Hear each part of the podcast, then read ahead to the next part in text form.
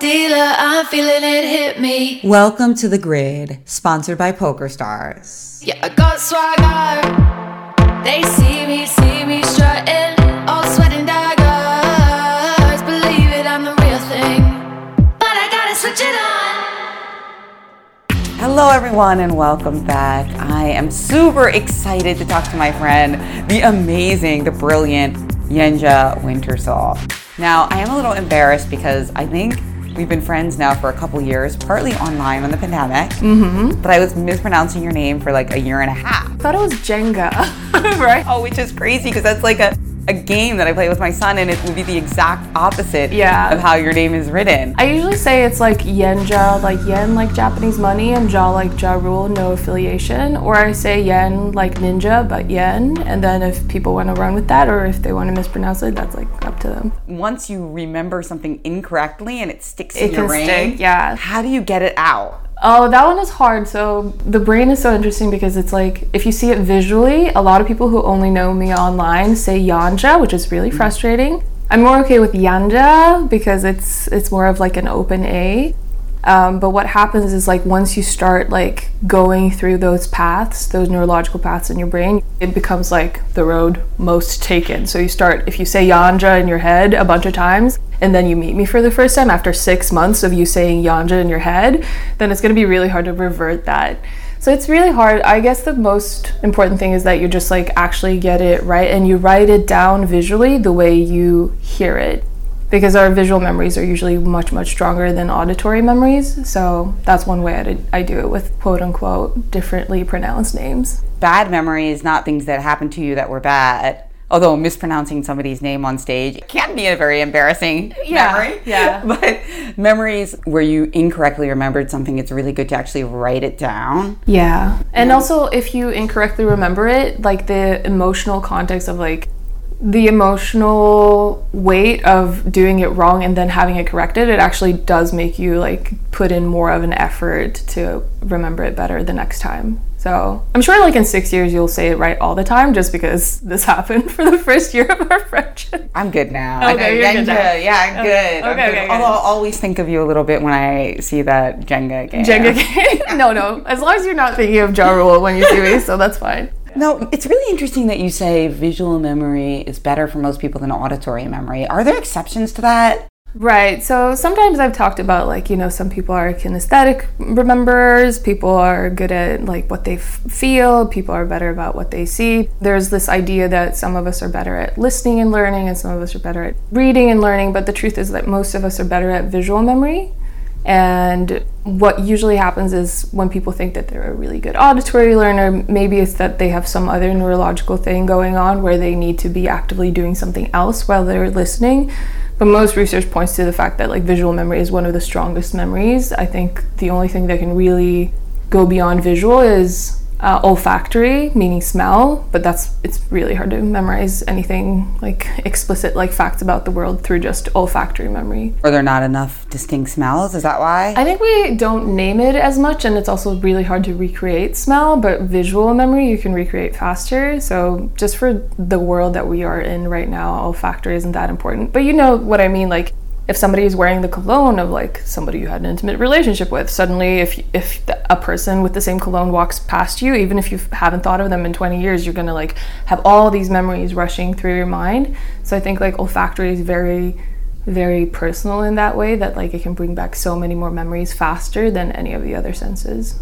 But for the purposes of learning and studying in school and working, etc., like you should work with your visual memory as much as possible. One of the things I heard about people who damage parts of their short term memory is that if they learn through song, Oh, interesting. Yeah. that is really powerful. And you see sometimes children also, of course, memorize things more quickly by a song like the the famous ABC song. Yeah, yeah. So that like actually takes into account like more parts of our brain and I think the way we do it we kind of learn how to only use rote memory in school. So then when we factor in song, it's more creative and it's more fun and it's using like the more natural way that our brains take to learning whereas like when it's just like a list of facts, it's harder to learn. This is where we're gonna get into your bread and butter, your passion for creative memory, right? Yeah. So this is a concept that you introduced me to. Yeah. Um, I might have heard it in passing before, but this idea that the way that we memorize things in school is really foreign to the more effective ways of memorizing. I wouldn't say it's my passion. I just think it's like way easier to go through school. And as somebody who's not very motivated to study, it was very mind blowing when I learned about it. I, I don't know if like studying is my passion, but I definitely am passionate about doing things a little faster than normal, especially something as boring as school. But yeah, like when I was in business school, so I struggled through most of middle school and high school. I almost didn't graduate either. And then I went to uni for business and I found this book about creative memory, which is basically about instead of like repeating something over and over again or having to sing it in a rhyme or writing copious notes or like really listening when the lecturer is speaking to you, like all these like classic study advice, it was more about making whatever is boring into something that you are personally interested in and using that visual space as well as like fun little mind games and like visual memory. And that was that was kind of mind blowing and then I graduated two years faster than normal for business school and also became really good at being a memory champion. Well, you were a world champion. I broke a bunch of world records as far as I can remember, like world records, national records. Uh, one of the few people who is an international grandmaster. So it went pretty well once I learned about creative memory. There's 22 world memory grandmasters, Oh. according to Wikipedia, and so you're one of them. Yes. International grandmasters, I think grandmasters have to do something s- more simple, not to throw shade on ah, anyone. International grandmaster, not just grandmaster. Okay, of course I come from chess, where Yeah, I they're actually synonymous. I don't remember the granularity of like what is the distinction. I just know that there are fewer international grandmasters than grandmasters. And that book, by the way, is Moonwalking with Einstein, which was a bestseller at the time. Yeah, And that's the book I- that introduced me to creative memory. Yeah. I mean, one thing I really like about you is when you really like a book, like you dive in and actually try to extract things from it. I think like nowadays we're so confused because we're consuming like gigabytes and gigabytes of information. So we're just like, oh, well, I read this book because I read it, but I don't know if that's necessarily true. Like, I feel like when you engage with it to know the author or like you do the things that are recommended in the book, it's like a completely different experience because you're embedding that memory and making it real instead of just having like this surface level knowledge. A lot of people are confused about consuming information versus learning a lot of students, my memory students, will say, well, well, I read it and I just don't remember it. And I'm like, well, consuming it is very different from recalling it. And same with books. Like, I, if I really like a book and it really has some solid advice and it really has a world that I want to enter into, like poker with Maria Konnikova's book, it's like, yeah, like I want to make that more of an embedded memory instead of like an experience I had over a weekend on my couch reading theoretically about a bunch of information and things that happened.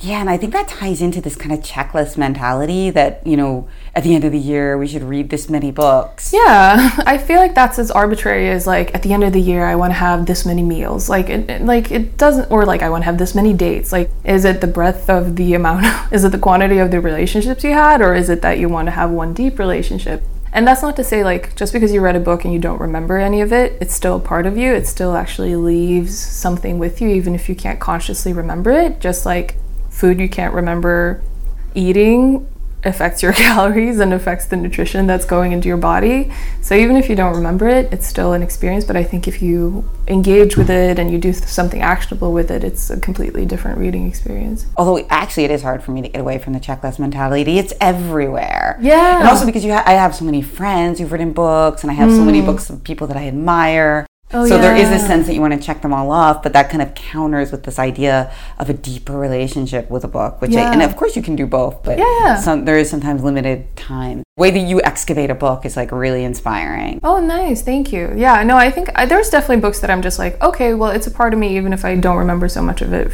two years from now. I still like consumed that book, so to speak, and things will stay with me, even if only subconsciously, you know? So you mentioned Maria Konnikova's book, The Biggest Bluff, which is a great entryway into The your- gateway drug to poker. Yes. Oh, I love that. Yeah. Your World Series of Poker experience. Oh my God. You did play your first WSOP ever My this first year. tournament. Yeah. And you played in the ladies event. Yes. And we hung out there and I got a chance to to give you some tips and to kind of see you in action. Do you remember what I asked you when you asked about what tips you want to give me?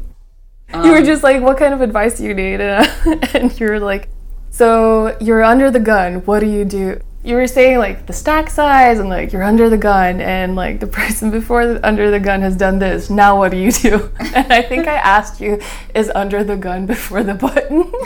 so like the ad- amount of advice you were able to give me, like like I feel like it was more like mental stuff about uh, just like re- remember to do this with your chips. It wasn't as much like what I did last year, which was more like trainers and more theory, and then I forgot all of it. So, but it was a fun experience. I'm very glad I had it. Thanks to anonymous donor. Yeah. Oh yes, thank you to our anonymous donor. I mean, we had so many amazing people actually show up this year Yeah. for women and the World Series of Poker, and like put um, women who might not normally be able to afford it, or who would maybe just be more incentivized to go out there, like yourself, into events. Really, really cool. I kind of like Nadya Magnus kind of started the trend, and there's all these women's organizations like Poker Power, and I'm on the board of that, and got so many great, great orgs that were like, let's get more women into these tournaments, and look how it's paid off because women are totally crushing this year.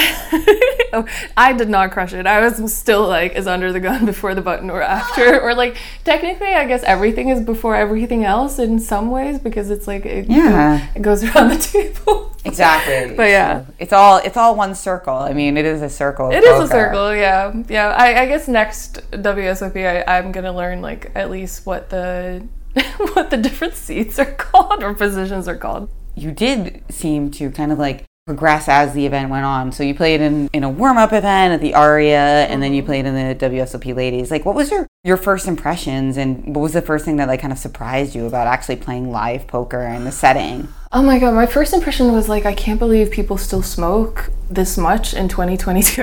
Honestly, I Okay, was so disgusted. I kept calling the lobby like I need to switch rooms, and I think I switched like four times until the receptionist was like, "Honey." They all smell like this. This is this is Vegas, and I was like, "Well, you could have told me that before I was like carrying my luggage around for like f- like 45 minutes into different rooms." So that was my first impression. I guess my second impression was just like it's so much slower than online because you know last year I was talking to like professionals who wanted me to do this like pro- professionally and memorize all these charts. It's like that's not too hard for me and then instead like I, I got a job as a software developer and so I didn't do any poker and I even forgot all of the names of the positions and that's all right. I can I know I can memorize it again. But it was more like how slow it was and how much of it was just sitting i'm not i like i like sitting but I, i'm also like a very physical person so it was very shocking to me how much sitting there was. There was also a lot of like tacit physical rules that i didn't know. So like for example i kept my seat number like the little uh, placard that has like your seat number and like your position etc or your table number and your seat number right and so i put it in my pocket and then i remember you came to me during the break and i like started putting all my chips in my pocket as well or i was about to and you told me like you can't do that I like ran. I was yeah, like, like, no, please don't do that. And there were so many rules like that where people were like, why are you trying to take the seat numbers? Like, so I know where I sit. And like, it was so many things like that really shocked me because playing, even for play money online, it, it's just so much faster. The decisions you have to make in like three seconds or the machine starts yelling at you. I think for both uh, the warm up event and for the ladies event, everyone was so patient because I wanted to take copious notes of like how I was doing emotionally and do I even understand what's going on in this situation, etc. So at first there was a dealer who was very frustrated with how I was taking my time with like obvious folds. Like you could tell in my body language and my face that it was an obvious fold, but I was still trying to do like the math, the implicit math that I remember from last year. That was very, very different. Is like I noticed that people are way nicer in person, at least for me, at least for the ladies event, than than they've been online, where like people say the wildest things uh, in the chat box. You also had had some friends already, like online friends from Oh, yeah. Poker Power. Like you already knew Xuan. It was very cool seeing all these people that I've only known from like liking their jokes on Twitter. It was very shocking to me how beautiful Xuan is in person. I was just like, I can't talk to her. I'm gonna walk away. That was like one of my biggest takeaways from the first World Series. But I don't think you actually played with her, did you? No, I didn't play with her. Okay. No, I, I played with a lot of people that um, like are famous within the poker community and I did not know it because I like there were several people at each table I was playing at that where people just like ran up and like wanted to take pictures. There was like a guy that was filming like every hand that one of the women at my table was playing and I think it's because I've only known people through their Twitter handles and like through podcasts that like I could not recognize any one of them. I think that's actually really good. You know, when I started playing poker more seriously, I got into it from my brother. Mm-hmm. And one of the tips he gave me, which was so powerful but so hard to actually follow, mm-hmm. was he said, just, just don't get intimidated by people. It doesn't matter. Because at the end of the day, you're playing such a sh- small number of hands against these people that Yeah. no matter how beastly they are, you just battle, you play poker.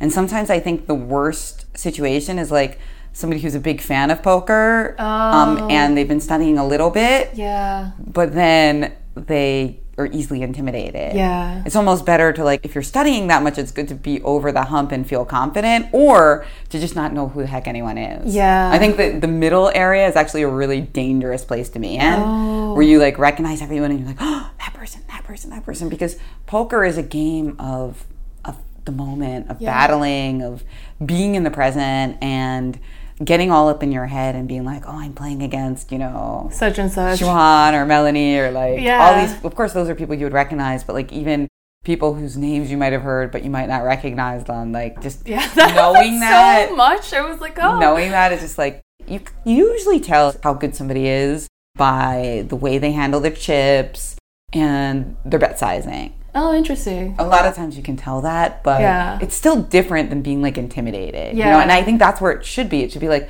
oh, this person plays a lot of poker. I can Yeah. tell. Yeah. That's like an information, not like an emotional thing. Like, Mm. oh my God, this person plays a lot of poker. I guess having only played one tournament, I don't know how it's going to pan out in the future, but I definitely know that like I've never been too intimidated by anyone in my life. One time a billionaire person asked me out who's made one of the biggest apps and I was just like, "Oh, okay, cool." And like in my head I was just like, "Oh, he's cute."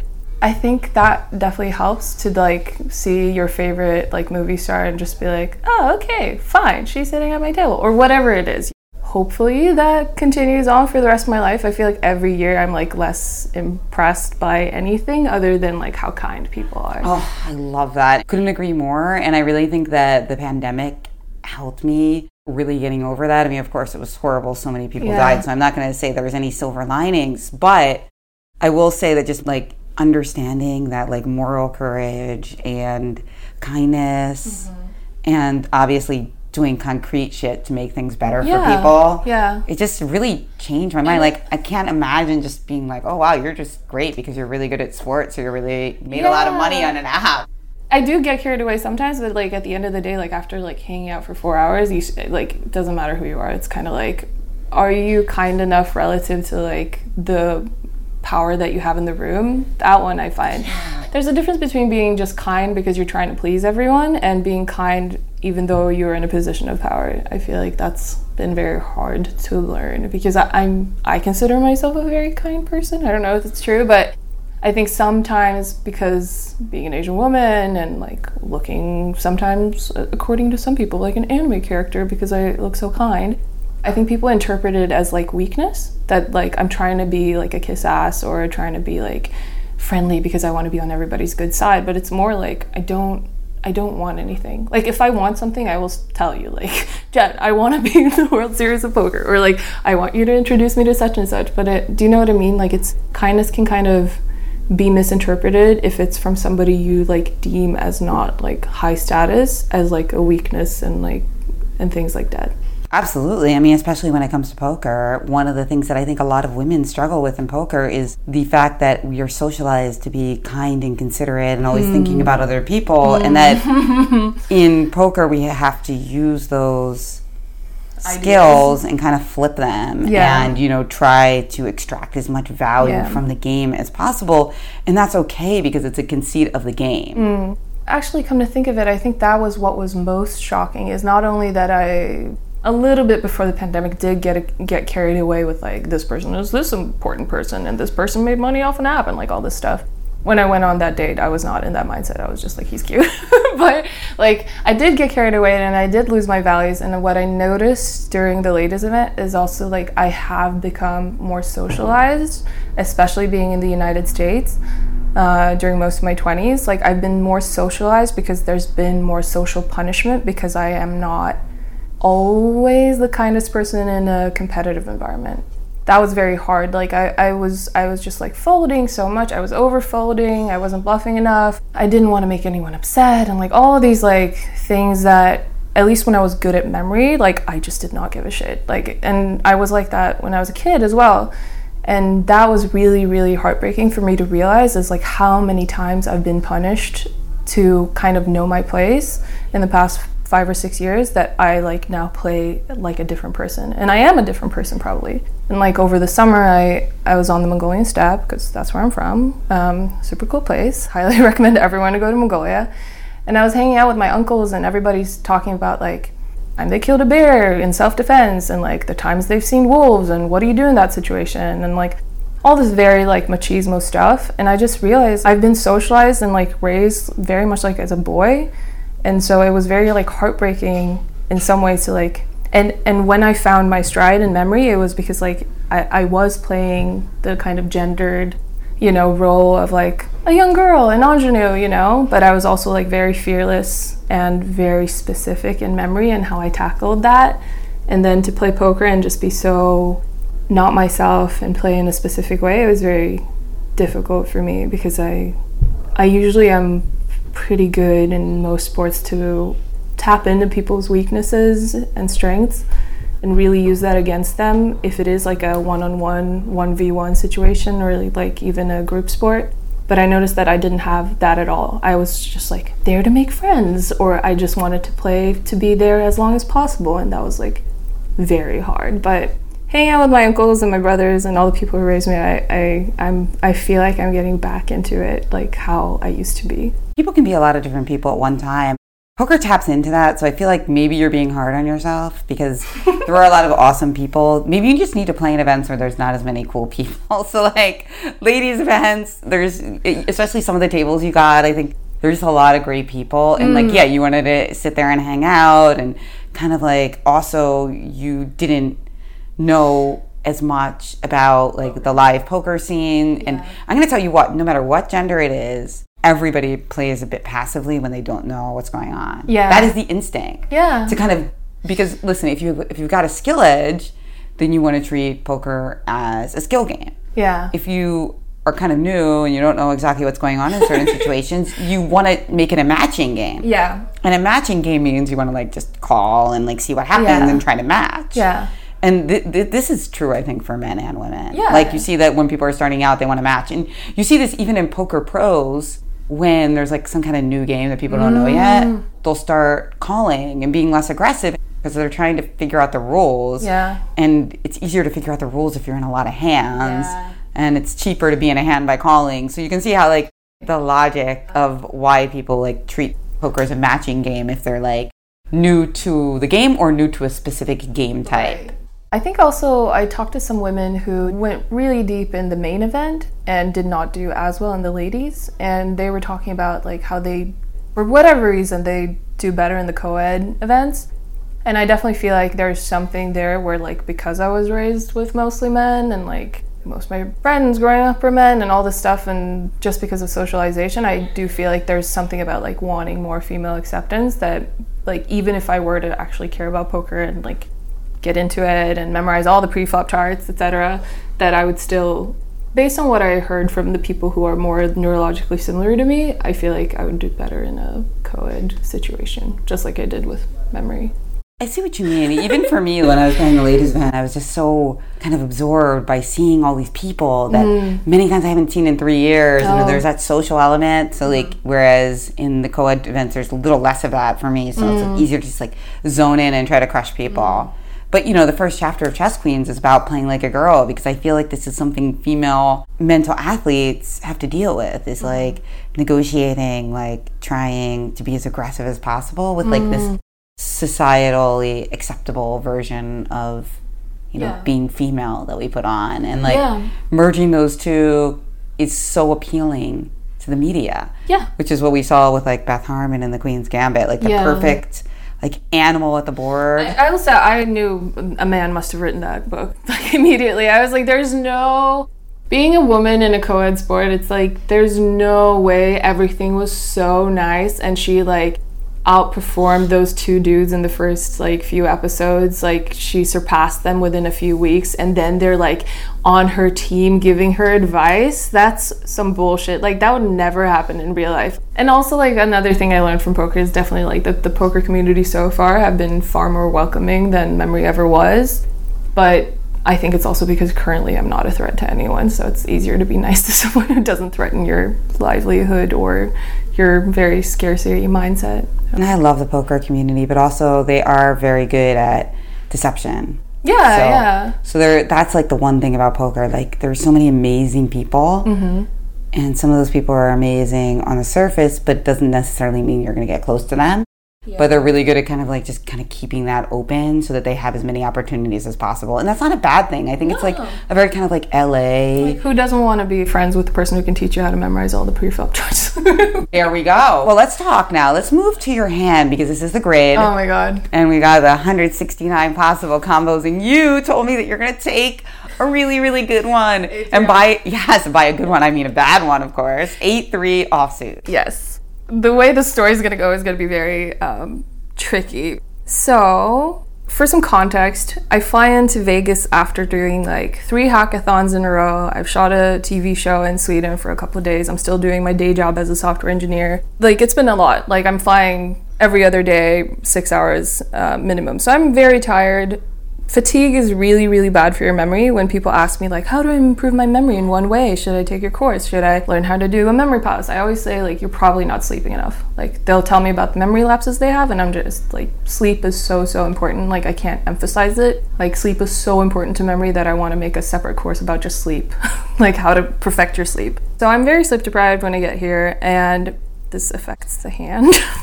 So i'm in the big blind everybody's folded. It comes to the small blind.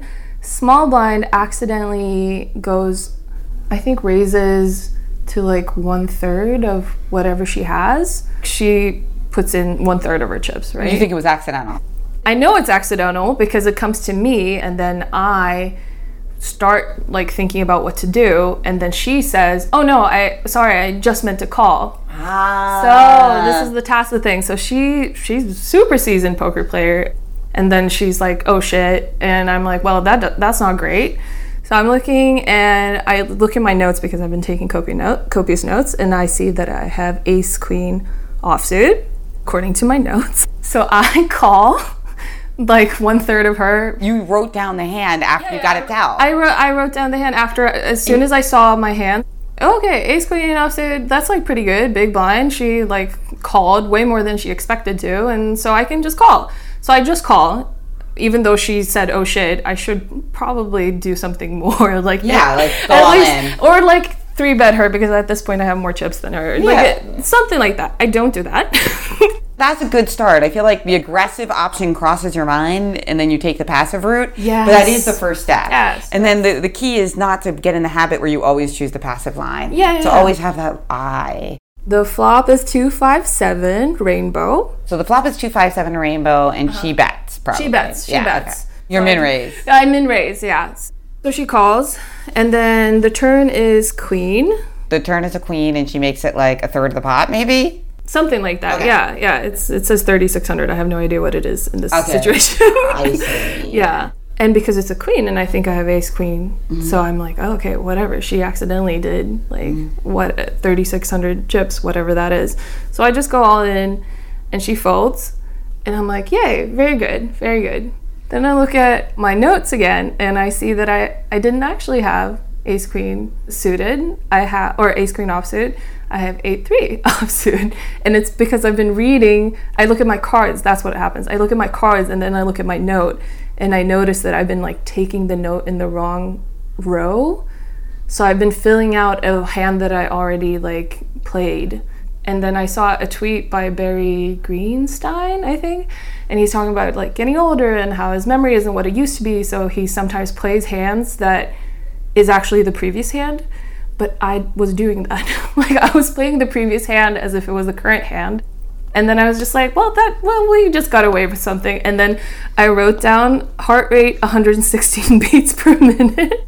I mean, like, not during the hand. Like, during the hand, it's probably like mm, almost resting because I'm just like, whatever, like, I've got this, you know? But then after, when I realized, like, what I did, it goes up to 116 in like a couple of seconds. Oh my gosh. And several times after that, especially when I started going deeper and deeper, I kept playing like hands without like double checking what I actually had because I'm still like so unused to the cards that I'm constantly worried I'm like flashing somebody, like showing my cards. So then that happened and then like later when we had like a break and stuff, I like I felt so bad because like I took most of her chips on like absolutely nothing. And not even because I was smart and aggressive, but because I just like as a memory champion had a lapse in memory and like was so sleep deprived that I was just playing it this weird way that made no sense. And like if anyone saw it they'd just be like what are you doing?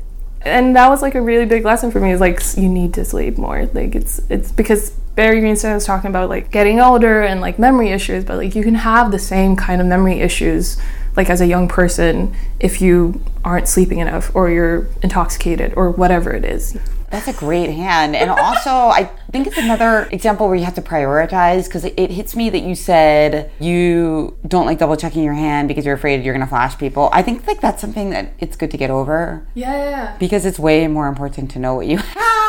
I know. Then I know. And so- I, I think I was just like so confident in that I was, and it was also the fact that I was like writing in shorthand in my notebook because I was writing in like my own like kind of memory system so that people wouldn't peek because a lot of women kept peeking once I started having a higher, uh, bigger chip stack. And so then I started writing in shorthand, but the shorthand was so short that even I got confused. For me, it was just like a lesson in how important it is that I follow my own advice and like don't do like three hackathons and like TV shoots and your regular job and then fly to Vegas. Like you're gonna be super tired. But sometimes it's inevitable, especially for poker professionals, because they yeah. might, for instance, get themselves in a game where they're going to be sleep deprived because the game is so good. Yeah. And then they have to play a tournament the next day. So for them, it's better than not working at all. yeah, yeah. What do you do? I guess for me, it's like you need to learn how to breathe properly. There's a lot of breathing exercises that can get access to those parts of your brain that have more to do with memory. There's a lot of uh, like protocols to follow. Like Wim Hof has some, Andrew Huberman has some. Like there's a lot of like different like energy energy level upping techniques, breathing techniques. But the main thing I usually say is if you can afford it, if you can do it, if you have the time, if you have the resources, try to come like one day before your event. So that's another thing with sleep is if you show up at an event and you've only slept there like the night before in that city, your brain is half on guard throughout the night when you're sleeping because it's a new sleep environment. So it's kind of like doing like the night watch subconsciously even if you can't tell. It will impact your performance. So I usually say try to come like 2 days before and sleep in that one bed in that city like at least 2 nights in a row. And then the other thing is yeah, if you can perfect your sleep in general or not perfect but optimize it as much as possible. I think that's very helpful because then you generally have a better sleep pattern. And I think what's tricky is you just have to have like a better batting average, like with anything. You know, like your your worst mm-hmm. game needs to be like pretty high in order for you to be sleep deprived and still play well. Like you can't be like me and like not know any of the positions and still play a three offsuit the way I did. I love that it ended up being this fantastic bluff. And I think it's like kind of cool because of course, bluffing is one of the things that's really difficult for a lot of people, especially if they're playing like a higher stakes event. So it's cool to know that you pulled the trigger inadvertently and it got through, and that is that like that should give you the courage um, to know that you can do it. Yeah. And I uh, I have a couple of things I wanted to pin in in the sleep though. One is far from being an expert, I do feel like I have a pretty, pretty good relationship with sleep lately, and I think that it's something where you know positivity is really important. Mm. You want like if sleep is like a character in your life, mm. you want to have if you can like positive feelings about it. Yeah. Like I'm good at this. Yeah. I- like even if you're not, like Yeah. try to focus on the times that you are good. Yeah. Because confidence like is so important. I think like once people start saying talking shit about themselves and their ability to sleep. Yeah. It's same with poker, same with memory. Dangerous. Yeah. Yeah. Like the people who say their memories are bad, usually I can find the few things that they're very interested in and like try to convert all the things that they have a hard time with to into the things that they're interested in. And then suddenly they're really, really good at memory. And same thing with school kids. Like I think I did poorly in school because it wasn't suited to my brain. But once I learned creative memory, it was like a lot of the time it's more just like how do you make things work for your own brain and and you have to be positive about the things that you do do well because like and I think I even had like a Twitter discussion about this with Xuan about like do you focus on your weaknesses or your strengths? I think it is about like you should really focus on your strengths, especially in the beginning when you need to build up that confidence and then you can start plugging those leaks. I think working on them simultaneously, but like yeah, the that that adage that you shouldn't work on your strengths, I think is like so outdated, and it's beautiful to see people kind of like coming Yeah. to that. Like Josh Waitzkin, the, the- we were talking about him in his book, The Art of Learning. That was one of my main takeaways from that. That he had a trainer Mm-hmm. when he was younger that would always work on his weaknesses, and I, I worked once with that same Mm. Trainer. Oh. and then it kind of like How did it go? well, it kind of squelched a little bit his passion for the game. What about you? I, I think the same actually. I agree, I completely bit? agree with him. Yeah, I, I mm. think this is fantastic advice. Like it is good to work on your weaknesses, but there should always be that ratio mm. where you're also working on like what are you great at? Yeah. Because then your passion for the game is getting reinforced mm-hmm. and your confidence is built. Yeah. So you, I think it's just like a Who wants to work on what they suck at?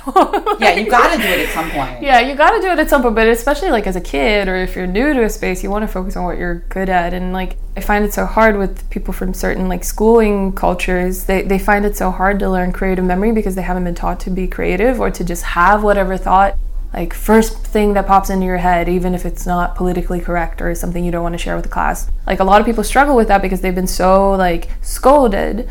And so it's very hard for me to teach them that like actually self-kindness is more helpful for the type of memory that I'm teaching than anything else. You have to have this internal monologue that's really really really positive in order to do any of the memory stuff because the memory the memory techniques are so wacky and kooky and crazy especially when you're first learning them. You have to like have this internal monologue of like this is gonna work out this is gonna like it does pay off in the end. Like i don't know anyone who naturally remembers like 100 digits in 30 seconds because you it requires a lot of patience. And actually like rooted in science self-kindness is better for like reaching those types of goals than to always be negative and hard on yourself Give me an example. Like, suppose I'm trying to memorize like first in from like the low mm. jack, mm-hmm. and I'm trying to memorize like the the suited hands that I raise with, and let's say I'm looking at like king five suited. Let's say I, I want to memorize that the worst suited king I open in this position at like this stacked up is king five suited. So I wouldn't open king fo- four suited uh-huh. if I was like trying to play like GTO ranges, maybe because I'm at a really tough table or just just to know what the baseline is. Uh-huh. And I want to memorize that. either that each card has an image that you've already pre-prepared so like king would be maybe your partner and like five would be somebody like the jackson five i don't know. Like something that so you know them already and then you combine them in a creative way so that you remember it better. Because if it's visual or it's a funny story let's say in whatever position you are in that it's it's not so good to play this hand then maybe you can imagine them in this position as like a very negative thing and like you can make up a story around that. Your partner meets the jackson 5 and it's not a good interaction or whatever it is. So when you make it visual like that or story based your brain is going to remember it like a thousand times better than if you try to just like sit there like a machine saying like king 5 suited blah blah blah blah you know? It's hard to explain succinctly even though i, I try but there, there's um just doing it creatively is very way better than just getting immediate feedback from a trainer. I completely agree, but there are so many freaking data points when it comes to mm. now cash games. There's a lot fewer because the stack sizes are you know going to be. There's a lot of things that make deep stack cash more complex, but in terms mm-hmm. of memorizing opening ranges, it's mm-hmm. definitely less complex. You don't have all the different stack sizes and ICM mm. factors, and well, Right. I, those are the two main ones. The fact that the stack sizes are constantly changing and that there's a lot of asymmetric stacks, Yeah. meaning that there are people who have different stacks than you, which changes your ranges and means that it's always going to be a little bit of wiggle room, right? So you literally can't possibly memorize everything. Especially for nine handed, I think it's really hard. I think when I was getting coached in the beginning, the focus was very much on heads up because I think if you catch like the long tail of anything, it's going to be easier to apply to everything. Yeah. So if you have like a very, very niche understanding, like how do you play heads up, no limit? Like how do you, what are the ranges there? I feel like it's easier to go from like that extremely specific niche to apply it generally than to try to remember from every single position. As to like how to memorize the stack size and like like ICM considerations, etc. Like I haven't been in the space, the headspace enough to like find a, an elegant solution. But like like my first TV show, I memorized like 2,000 plus random. They took like historic imagery and then kind of mixed it into like some art piece, and they basically all look the same. But then after you look at them for a while, like they didn't look the same, and it was like, okay, you have like 30 minutes to memorize all these 2,000 things, and I did well, and I won the challenge, etc. And so I feel like when you're in that mindset of like memorize 2,000 random images in 30 minutes, like I feel like it's a little easier to have the confidence to say like I can memorize a thousand or two thousand or three thousand, I don't know, pre-flop chart things, specific numbers, percentages, etc. A lot of those simulations are based on such specific things, Yeah. like a certain raise size and symmetric stacks. So I Mm-hmm. feel like you are kind of like memorizing a placeholder in a way. Mm-hmm. You're not actually memorizing a fact because the reality that you're going to find yourself in is going to be tiny bit different. Yeah. So those edge hands might disappear or another one might be added. Mm-hmm. So it's like you're kind of by nature memorizing something that's fuzzy in poker, which I Mm. think makes it a little interesting with these like MTT ranges. I was curious about your thoughts on my new technique for memorizing poker stuff, mm. is which I'm taking a lot of the edge hands that come up a lot. Mm-hmm. Like you mentioned, King Five, my partner dancing to Jackson Five, mm, right? So, like Daniel, who's like, you know, rocking out, Yeah. jumping up and down to like ABC song or maybe Yeah. my son and just actually not memorizing it for one specific scenario, but actually kind of like coming up with all the interesting use cases of that hand. Like all the cases where like that hand is like a close spot. So really like taking each hand Oh, and kind of like building like almost like a personality portfolio for it. Interesting, yeah, yeah. There's there's a lot of ways I would go with it. I would say for people who want to try it out, like experiment with something called the memory palace. That's another way to memorize a lot of information that needs to be ordered. There's so many ways you could do it. it it's very hard. It's kind of like how do you how do you make an omelet? Like how information best stored in our brain. It's very hard to say. I, I do think it's an interesting approach to have each hand be kind of its own thing and then build it out from there. But then it gets gnarly. Like right now, I'm trying to rebuild a database at my job, and it's very hard to think about is it better to always go from stack size to like what do you know first? Okay first you know your stack size then you know your position then you know etc like is it better to start from the position and then try to build out like all these images and stories? Or is it better to go from the hand to Yeah. and then apply the stack size? It's very hard and i don't know the answer to that yet. Once you're set in your ways it's very hard to like kind of backtrack it. So i want to build it out to be like as nice as possible. I'm gonna look at a few charts and then see how long it takes me to memorize them and then how long it takes me to recall them by kind of splitting it out into different techniques some things are really really easy to memorize and really hard to recall and some things are really hard to memorize and really easy to recall and What is that? What's that distinction mean?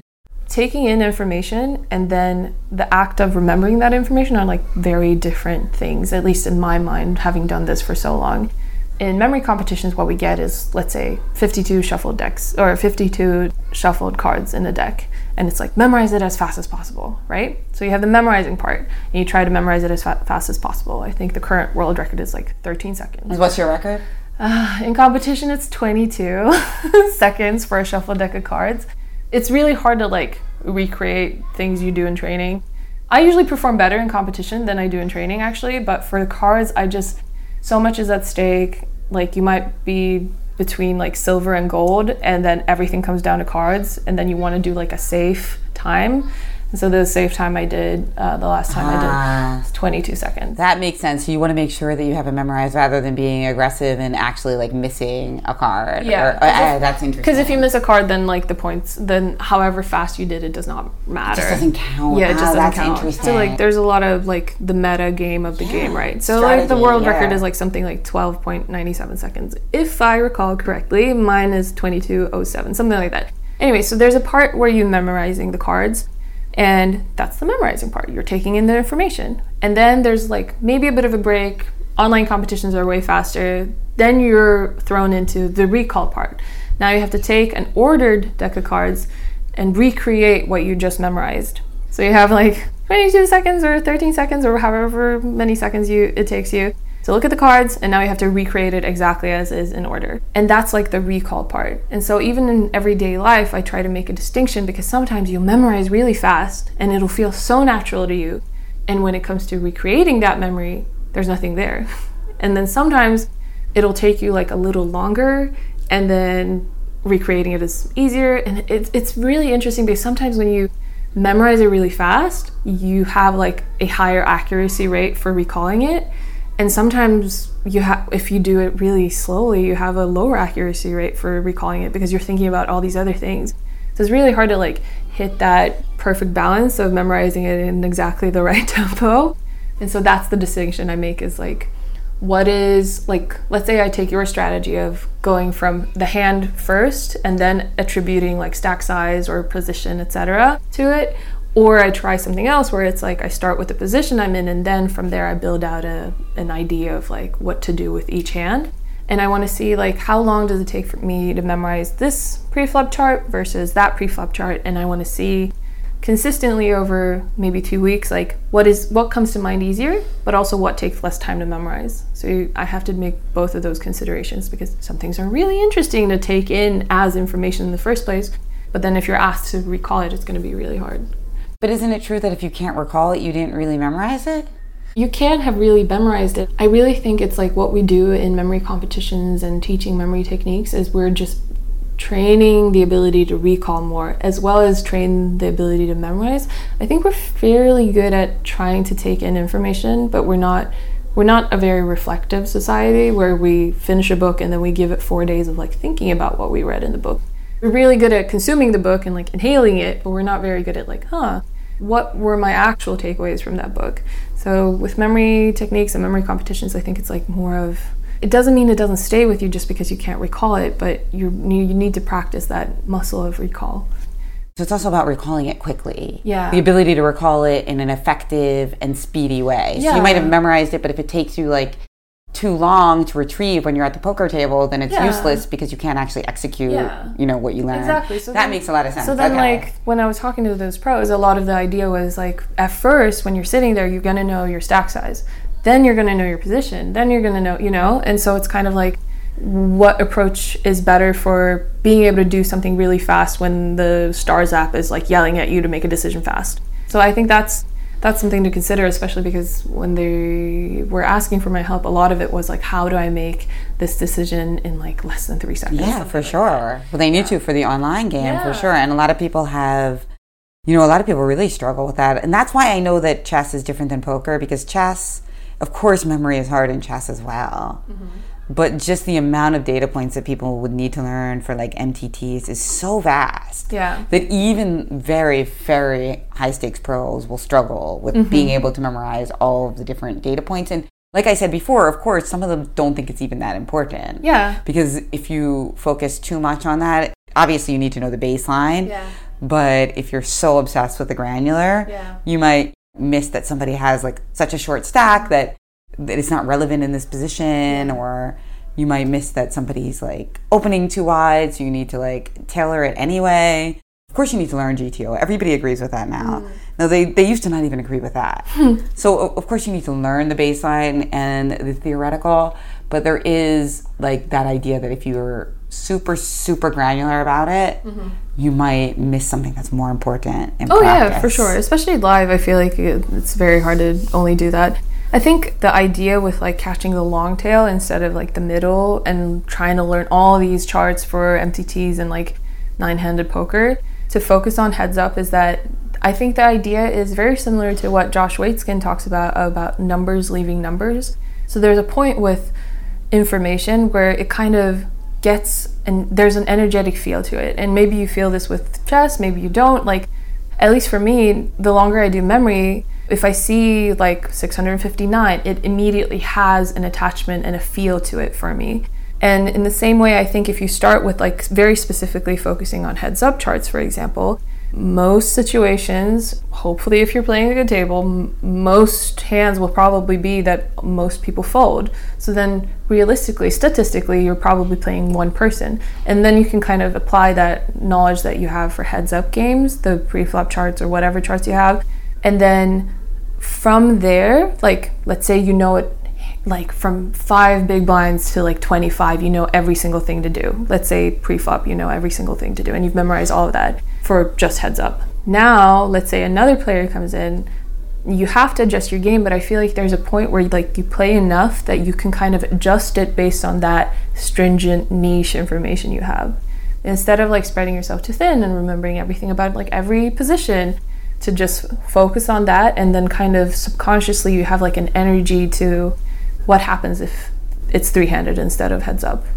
That's hard though. That's hard because it's so different. Is it? But I, I see what you're saying, and just in that, if you do get heads up, there's so much money at stake, and also it's just like such a such a complex solution because there's so many hands being played that it's very very valuable. But I think trying to extrapolate would be difficult. Yeah. Just because the ranges tighten up so Yeah. much, and that's why blind versus blind play can be very difficult for people. Like in your hand with playing the eight three offsuit, well, you would have folded pre-flop. Oh, for sure. But some Yeah. people will play 100% of hands Yeah. for the big blind against min raise. Mm. And then you're just sitting there playing every single hand. Yeah. When normally you're never playing with 8 3, Yeah. 8 3 suited, 8 3 offsuit. I think that, you know, that's why some of them are coming to you for help because, of course, they don't expect to memorize every single data point, but they feel like they're getting it wrong too much. Mm. And that creates anxiety, especially now that all the answers are out there. It's like frustrating. I just looked at something similar to this last week, but really there's like thousands of data points. So looking at that something similar, it's easy for it to like escape you. Yeah. I guess there's two things to this. Once you've done enough memory and like memorizing 6,000 binary digits, just like ones and zeros in 30 minutes, when that's not intimidating, it's a little easier to like take on the challenge of either learning it yourself or coaching somebody to memorize uh, thousands of data points. But I also think um, there's something to be said about once you improve your general memory, it's sort of like going to the gym. Like going to the gym probably makes you better at most sports, you know? Might make you worse at certain very niche sports, but if your general physical health is pretty good, it's going to be applicable to any sport you do. I agree. So in the same way, if you improve your memory, even if it's not specifically for preflop charts or whatever it is, or raise first in, like it, that's gonna affect how good your brain is at again memorizing and recall, and like what do you what do you do in that time between the two, etc. Yeah, and like having less anxiety about your own memory, like what we were talking yeah. about with sleep. Mm-hmm. Now, what you are a champion in, you mentioned that you're re- obviously you're good at every memory task, but that I know that you're. Oh no, I have I have a few Achilles heels for sure. I know that the memorizing the card deck is like not your specialty. You're totally slouching at 22 seconds. I know, I know, Oh but that's what God. it feels like. But like- your specialty is the names and faces, right? So my world records were in names and faces, so like 212 names and faces in 15 minutes. And then images, I think it was more than 450 images, like random images in 5 minutes. And then words, 145 words in 5 minutes. You can memorize that. Reach out to me. You can probably learn to do memory better than me. But yeah, so it's names, images, and words. Yeah, those are the ones I remember getting world records in. So you must hate the cliche when people say, "Oh, I can't remember a name, but I can always remember a face." Because of course, for you, you're able to match those quickly. And what do you think people are doing wrong? Just constantly forgetting people's names, even in ways that can sometimes be embarrassing. like if you met somebody like six times and it's Yeah. like, "What's up?" I think when people say like, "Oh, I'm really good with faces, but I'm not good with names," I usually try to explain that there's a difference between recall and recognition too. So when you recognize somebody's face, it's just a matter of have I seen this before or not. But when you're remembering somebody's name, again, it's about reproducing facts. Like you have to reproduce that ah. fact of their name, right? Nine out of ten people will say like, "Oh, I'm really good with faces, but not with names." I'm like, "Yeah, because everybody's way better at recognizing if they've seen information before. Not everyone is good at like being able to recall and retrieve that information." Ah, that's a great distinction. You actually told, gave me that distinction when I was trying to uh, memorize a deck of cards. I wasn't trying to memorize a deck of cards. I was doing a simpler task, which was I was trying to fan out the deck and then find what the last card was. Ah, And you told me you were like, well, that's not really memorization. That's recognition. Yeah, yeah, because it it's is. like you're you're kind of like recognizing the one card that hasn't appeared yet. yeah. And you could use a memory task to find that, or you could use something probably a little simpler. Probably That's simpler because me. recognition is so much easier than recalling. They've done lots of studies like this where you can be exposed to like a thousand images one second at a time per image, and then you can get like a shuffled set of a thousand images, and your brain will know which one you've seen and you haven't. Because our skill of recognition is so fast that we can say, I've seen this, I haven't seen this, I've seen this, I haven't seen this. But now ask somebody to memorize a thousand images, one image at a second, that's not going to be no one's going to be able to do that. It's it's really hard to recall all of those 1000 images. Why do people conflate the two? I think again like we think of memory as like this big blob of just like my memory is bad. It's very vague. like you're probably really good at some things. Like when I was 16, I was really good at remembering information about soccer players. Like who knows why that was? Maybe it was hormones, who knows?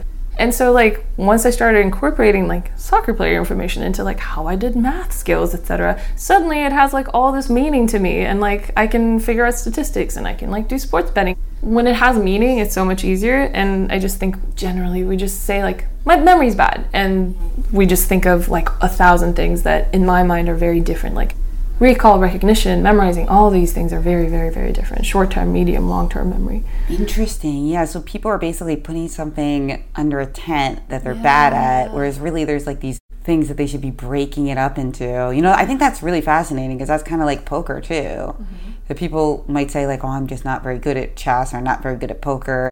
I'm not good at value betting, or I'm not good at bluffing, or yeah that's that's a different conversation you know Yeah. and same with the people who came to me for memory advice when it comes to poker it's like tell me what the real issue is is the issue really like the pre-flop or is it raise first in or whatever it is like i feel like once you get more granular it's easier to help people Probably not the raise first in. I mean, that is kind of like the simplest. In fact, a lot of poker sites have terms of service that say like the one type of chart you're allowed to use oh is interesting a static raise first in oh, chart. Oh, interesting yeah Because it's a limited amount of information, so it's mm. not really seen as cheating because you can mm. just like it's so easy to is it just, like, cheating if you it. just remember the charts and you play exactly like the chart? God no, no, that's skill. That's why people are coming to you. That is why people are coming to you because the terms of service in the recent years have changed mm. because you know they don't want people to like have like all these dynamic charts that allow you to play perfectly, which means that now people who have better memories and are able to improve their memories have a huge edge. yeah, because they're not allowed to, you know, just like use charts. Yeah. they're not allowed to. So now you have to like you have to figure out how to chunk the information and extract the most valuable parts. But the raise first in, not saying that people don't mess it up. I mean, we've we've certainly all like forgotten or you know misapplied, but it is usually a little bit easier. Do you want to know the stupidest thing that's happened with memory? Like uh, one of the dumbest things that's happened when you get really good at memory is I remember like long lists of numbers and names even when I don't want to just because my memory is like that good. It's sort of like reading once you get really used to it. It's sort of like just you're taking in information like if you if you're exposed to ads walking around New York, Yeah. you're reading the ads whether you want to or not because your Uh-huh. brain's just Yeah. doing this automatic process. So with certain things, like especially when it, I was in the beginning of my memory competition career, I started like really taking in facts and numbers, whether I wanted to or not, and also whether I made like a creative connection or not, because I was really into numbers at the, at the time. You know who I was getting into memory? My brother. Oh, really? My brother Greg Shahade, yeah, he actually wrote a blog about how he's trying to like memorize a bunch of trivia because he was part of this Oh, trivia yeah, competition, yeah. LearnedLeague, and maybe he'll try out for Jeopardy one day. But he's using Oh, the Jeopardy contestants are so good at memory. Yeah, they all use the same techniques we use for sure. he's definitely using um, flashcards Mm. and spaced repetition. That, of course, is very popular in chess as well. As you Spaced know, repetition? Mm-hmm. Yes, spaced repetition has become a big. Uh, as a lot of language apps use it. I mean, even like my WhatsApp, like my password, Is using like spaced repetition? Yes. Interesting. Yeah. Yeah. Uh, I would say it's generally good, but it's also really hard for the apps to know what kind of information we need exposure to all the time. So, like, if I'm learning Norwegian, like, I already speak Swedish, like, I don't need to be exposed to this little flashcard as often as I would need if I was learning Arabic. So, it's really hard for the algorithms to figure out, like, the good repetition schedule, but generally it's better than just, like, try- trying to learn something automatically. I would say for Greg or for anyone learning, the biggest thing is really practicing that muscle of recall. So I say this to my students all the time. They've done lots of studies where it's like read this text four times or and then another group gets to read the text one time and then really think about what they read and try to recall it and kind of recreate whatever they read. And most of the time like by a landslide, the people who read something once and then really think about it do better than the people who read something four times with no reflection. Yeah, it sounds like he's doing really well with his system with the spaced repetition, and he hasn't yet hit a plateau. Yeah, I also want to do Jeopardy at some point, so I don't know if I can help him yet. It would be fun if we went on Jeopardy at the same time with the same techniques. Oh my! Well, it seems like isn't spaced repetition like very different from creative memory? To me, it seems like spaced repetition is more of like a interval training at the gym or something. Yeah. And creative memory is more like a dance competition. It's like they, they seem so different. But I think with creative memory, it's just you can apply all the techniques. Like it's sort of like learning to sing on cue and learning to sing, hit your notes, and learning to read a sheet of paper. There's so many aspects to memory. So I think if you can combine spaced repetition and sleeping enough and all this stuff and creative memory, that's probably ideal. And what I love that you've talked to me about before, and which is like so important to my work with girls and women and, you know, all marginalized communities and everyone really, is this idea that focus is so important, that deep work is so important. Like mm-hmm. you say, everyone can do creative memory, that it's not even that hard, but then you also say, but you better be 100% focused. Oh, did I say that? In one of your YouTube videos, yeah, Oh, you're no. talking about how like so easy. It's so easy to memorize. Like It's very simple, but it's not easy, I would say. That's the thing is today I don't feel like people have good focus. And that's like one of the biggest things about memory is attention. Like it's really hard to remember something you didn't pay attention to and that goes back to like the whole I don't remember people's names. Usually it's because you're so distracted by like all trying to take in so much information about the person like how's their handshake? Do they have beautiful eyes? Like, what's up with their clothing? Do I like how they smell? Like, you're processing so much information that most likely your main issue when you don't remember somebody's name is that you didn't hear it in the first place. So it's really hard to remember something where you weren't memorizing it correctly in the first place, like you weren't paying attention. The techniques are very simple, but it's really it's not easy to incorporate in your day-to-day life, especially with phones and like phones that specifically make you addicted to looking at it and kind of have this frenetic attention this frenetic way of consuming information and we don't we're in a society where we sleep like 20% less than we did like a couple of decades ago and yeah there's so many things about modern life that make attention really hard. So even though it's very simple like the techniques are so simple. Like i know it because i've i've coached a lot of people who are way better than me now. It's not hard because their memories were terrible before and now their memories are good at doing the specific things that memory techniques help with. And overall memory has improved but it's really hard to do in our society to pay attention truly i think It really is. And maybe that's the lesson also that like memory is valuable also in that it teaches you the importance of attention. yeah yeah and it's a re- it's really really really like the first step to memory is like you do have to pay attention it's very hard to remember stuff you're not paying attention to in the first place like the thing about oh i forgot her name well i, I think you were thinking about 20 other things instead of her name Yeah, well that was definitely the case probably in that Zoom call. Oh yeah, there were so many things happening in that Zoom call for sure. At least live poker felt for me more like it felt more like a dance of feeling the rhythm of the other person more than it felt playing online. Where online it was way more like what is happening right now in terms of like the math behind it. I think you would love playing the co-ed tournaments, which sadly is would be like 80 to 90% men. That's fine. Um, because I think that Memory used to only be men before I showed up, so or mostly men. Yeah, you're used to it. And also, I think it would rile you up because oh, you're so sensitive mm. to the idiosyncrasies of other people. And oh, men just really give away that they don't think we're very smart. Mm. Even if you're a memory champion, even if you're a chess champion, an mm-hmm. author like me, they think it's like yeah, but she's a woman still. Oh, And yeah. they give it away with like just the little things that they do. Mm. And if you're really sensitive to that, it'll piss you I off. am very sensitive Yeah, to yeah, it. yeah. It feels way more like animalistic in a way to play live, and I feel like that suits me.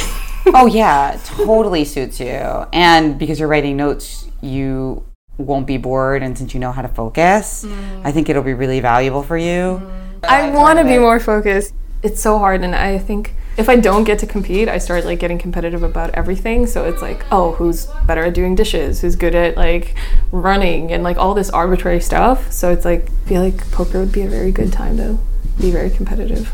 That's a great point.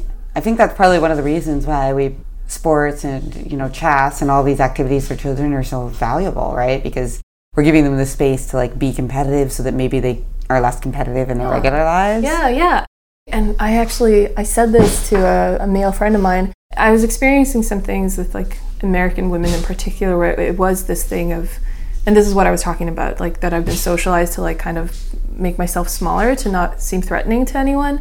This whole very dramatic thing happened with a bunch of American women and and I, and I said to my friend like one of my best friends like I think if women had more avenues to be competitive in an actually consensual competitive environment they would be less competitive in situations where n- there's nothing to gain from being competitive. I love that. I mean, poker power would like that too. Yeah, I think it's so think true. You That's just get it out more- of your system and then just be like uplifting in all other areas. Do you know what I mean? Like, and I felt that with men in memory too when I surpassed them, is that because they couldn't win in the competition, they started trying to find other ways to be better than me. So like, if it was better than at social media or better at da da da, like.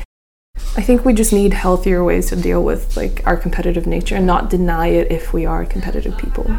Yeah. Yeah. and then and also like try to be competitive with yourself. I feel like like that's such an important one. with memory and with poker i would say like try like trial by fire and then course correct as you go and like give yourself a lot of because i feel like people same with gto like if you have an over reliance on memorizing it's going to make things trickier when it comes to things that are more dynamic in nature. And same with gto Yeah. versus live. So yeah. Maybe that's another way to kind of like think about the 80 20 that it's like really good to have a foundation of memory in these mm, things, but not for that to be like the only thing that you study because then you're over reliant on it and not able to be flexible, which is particularly important in poker. Mm. Like that flexibility and ability to deviate is so important mm. because it's so much like life. It's not about getting an A on a test. yes Like, oh, good job. You raised the right mm-hmm. combos. Like, nobody's giving you like gold stars. And this is the hardest thing about coaching uh, girls, at least for me emotionally. It's really hard in especially very misogynistic societies to try to explain like you are so conditioned to want to have the gold star or the A. yeah. And real life doesn't work like that, baby. That's a very. I try. I really, really try to give like kind of li- somewhat life coaching as well to the girls. And what's really hard for them is like they never, they can never get over the fact that you might be flying. You you might be the best law student. It won't make you the most successful lawyer. Like you might be the best med school student. It won't make you the most successful surgeon. Like you might be the best at business school. It doesn't mean you're going to be closing the most deals. And I think that one is really hard because a lot of the girls who come to me, I think they're over relying on like I'm going to have the good grades and I'm going to have everything to prove that I deserve it instead of just going out and taking it. Do you see what I'm saying? I suffered from that, and you helped me realize that as well, actually. Yeah, and you did so good. I was like bragging to everyone, right?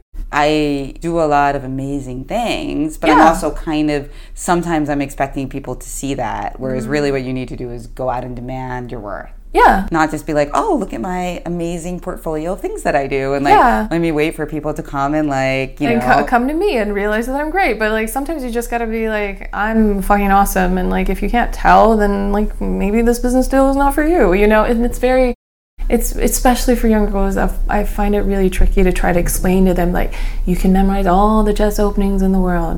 You can memorize everything at home, but when you get to a competition, everything's going to be different. And you just have to learn to like put pressure where in like a more animalistic way than just relying on memory. And I think that one is really hard you need to do the homework you need to know the moves you need to know everything else but like you you, you also have to have this kind of understand that like the world is more complicated than the systematized ways that we calculate things Yeah. and memorize things And I think that ties into your point about sleep because it's all about performance. It's not mm-hmm. just about knowledge, it's about performance and mm-hmm. understanding that like you don't just go there and have a list of things that you've worked on and then do well. Yeah. And that you actually have to be pumped up and perform and focus. Mm-hmm.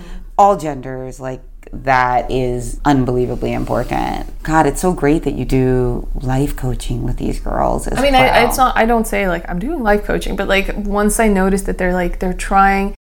Like one thing that really bothers me is all these language apps. People will mem- memorize like five thousand words in a vacuum without like speaking Spanish. They will learn uh-huh. Spanish words, and that's great. But if you can't like conjure up a sentence to explain to express yourself, it ultimately means nothing. So in the same way, you can memorize all the openings in the world, but if you can't play the middle game or end game properly, it does not really matter.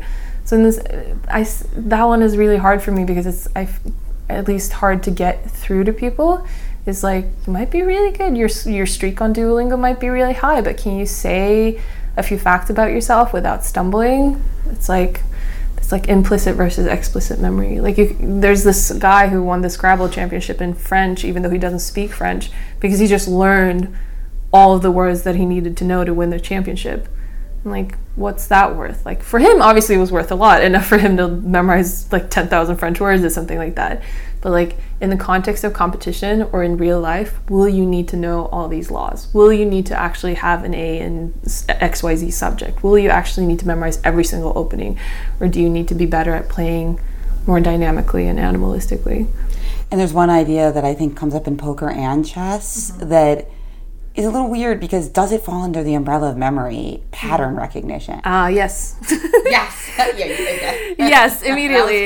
Yeah, no, no, because like with, with coding, everybody's like, oh, it's very hard to get a coding job nowadays, etc. Um, because there's just so much pattern recognition, but so much of memory is also about recognition. Like recognition is a part of memory, and so I think whether you can, again, whether you can explicitly say it or explicitly conjure up that specific piece of fact there's still something about that like rhythm that it's it's very hard to explain in words again. Like it's it's sort of like pattern recognition is about being exposed to so much information that kind of you can either recognize it consciously or subconsciously and kind of feel what you want to do in that second.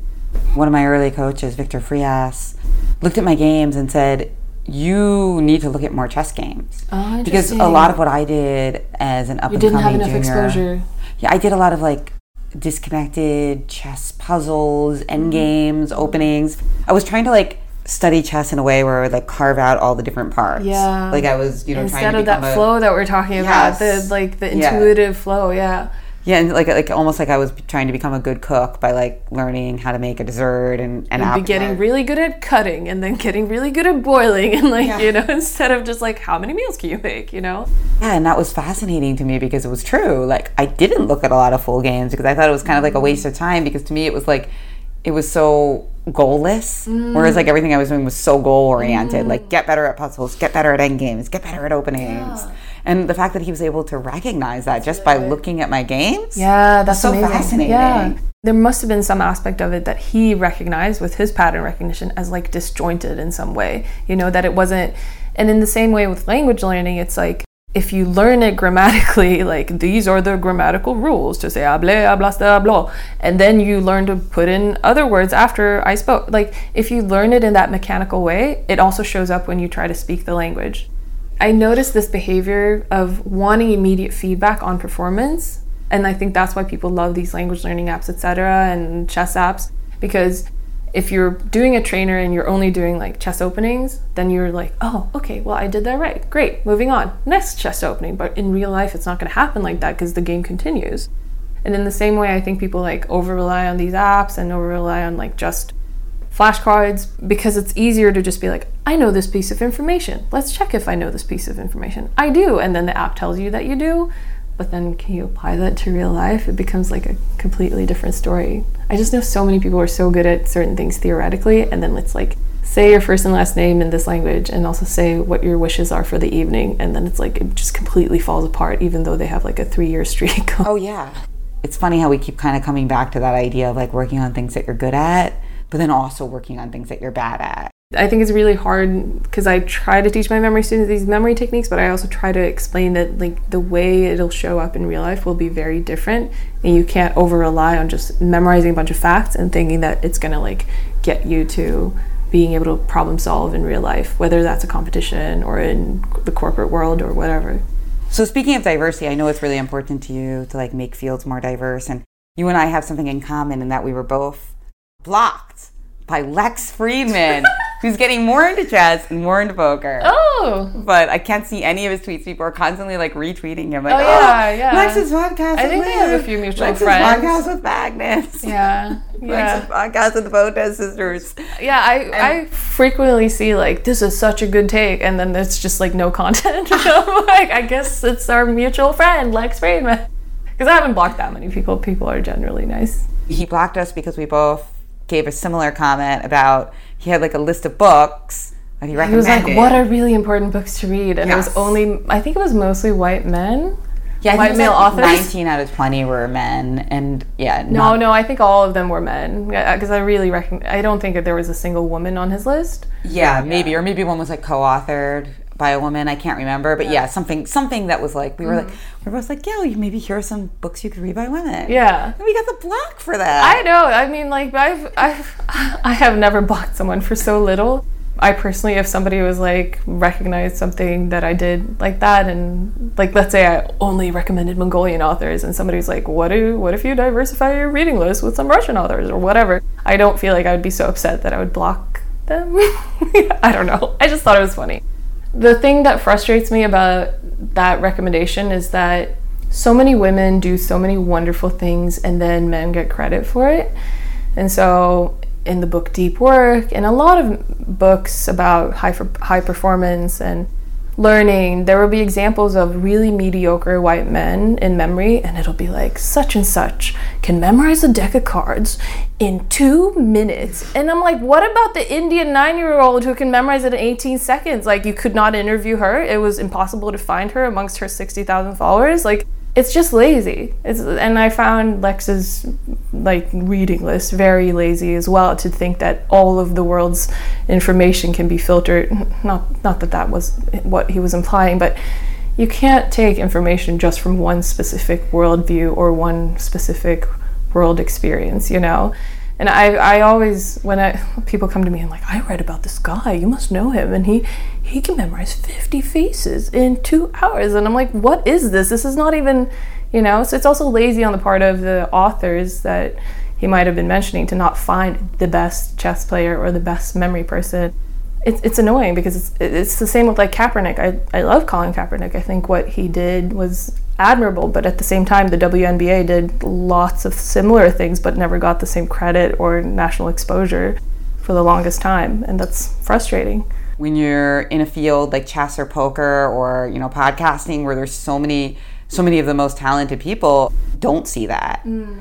it can be very frustrating because you're just constantly like walking around Yeah, like, I'm just like- like like screaming into the void Yeah, that's what it feels like. It's just like there's so many like I have had so many times when somebody's like, "Oh, who do we hire for this?" and the short list is like five like hedge fund managers who are men, and I'm like, "What about such and such? She'd close this deal." And there is always like a little bit of pushback, especially when people feel personally attacked. But then it's like, hmm, I thought about it. She is actually more accredited than the other five, and it's like, yeah, why didn't she make her- your short list? for every time you get the block Mm. you might even get ignored but then people will like kind of think about what you said later and maybe integrate it Yeah, and so like i think those wins are worth celebrating and it's just like yeah. keep fighting the good fight I think I've had a lot of uh, there's a lot of pushback between in between me and men in memory because I've been so adamant about explaining how my experience has been completely different. And I think in the past two years, at least some of them have come to understand that it was a completely different competition for me, being sometimes the only person of color in the room, sometimes the only woman in the room, and also being able to speak a bunch of languages. It's hard to hear like all the gossip from everyone basically like i feel like in the, in the past few years since i stopped doing memory i mm-hmm. feel like there some of them have gotten better about realizing that they that there is a lot of room for improvement when it comes to diversity, diversity equity and inclusion But I think most of them are just like, well, uh, well, I have friends who are women, and I'm dating a woman, so I can't be misogynistic. Or like, I have one black friend, and that means I can't be racist. And it's like, no, because it creates a disadvantage, especially in memory, if you are a white man and you're organizing a competition, and all of the names and faces you've chosen are European and white. That's going to be a disadvantage to somebody who's flying in from like South Korea. You know, there there's going to be way more face blindness. Yeah, yeah. And there was a lot of that where I was like, "Hey, this was weird," and a lot of other dramatic shit. you, but you won anyway. That was your that was your win. Yeah, So- no. so yeah, I you- the, the thing is like I was good enough to just be really good no matter the really unfair circumstances, but it was just like they had no ability to take the feedback of like, "Hey, have you noticed that like all of your speakers are men?" or like, "Have you noticed that all of these authors are men?" or "Have you noticed that you only use men in your example in your memory book even though women are way better at this specific thing that you're even talking about in this chapter, you know?" Yeah, no, defensiveness is a common strategy when you peop when you point these things out because of course it's easier to think that the person bringing it up is wrong than to think that you've been, you know, blind to these things for so long. But I think there is often a lot of growth, especially like after reflection. Um, it's just this comment about sensitivity is like so annoying because I feel like sensitivity is such a gift when people give you that insight into their sensitivity, Mm-hmm. it doesn't mean you have to be as sensitive as them. It just means they're letting you into their crazy minds. There are no things- female authors. I'm noticing all these things. I know that's like such an incredibly sensitive thing to say. No, it's not. It's not. But when there's when there's something you don't notice and they're telling you it, it's like that's a good thing. Yeah, yeah, Yeah, like, yeah. That doesn't mean you have to think exactly like them. We don't expect that. No, you no. I just wish like people were more open to that feedback of like, did you notice this? This creates an unsafe environment. Like instead of it just being like, well, I know the guy and he is really like so nice to me, and I'm like, wow, it's almost as if people can be different people to different people. Like when there's more diversity in a space, I feel like it's easier to talk about it than if you're the only one. And in software engineering and memory and like all these rooms, it's very often I'm the only one, and it's much like screaming into the void and saying like, "Hey, I noticed this. Mm, maybe that's not cool." And then, you know, if everybody else doesn't look like me or doesn't have the same experience, it's really hard to push back. But Thank you for inspiring so many people. Yanjaa Wintersoul. He is a memory champion, a memory grandmaster. Thank you so much for joining us on the grid for 8 3 offsuit. thank you so much, Jen. Thank you. Thank you so much for listening to this episode of The Grid, sponsored by PokerStars. Please subscribe, review, and tell your friends about your favorite episode. Till next time, as we count down 169 hands. No one ever bust. They say I'm lucky. Oh no, no need to bluff. With all the cheap tricks up my sleeve, yeah, I got talent. You won't see me, see me stunt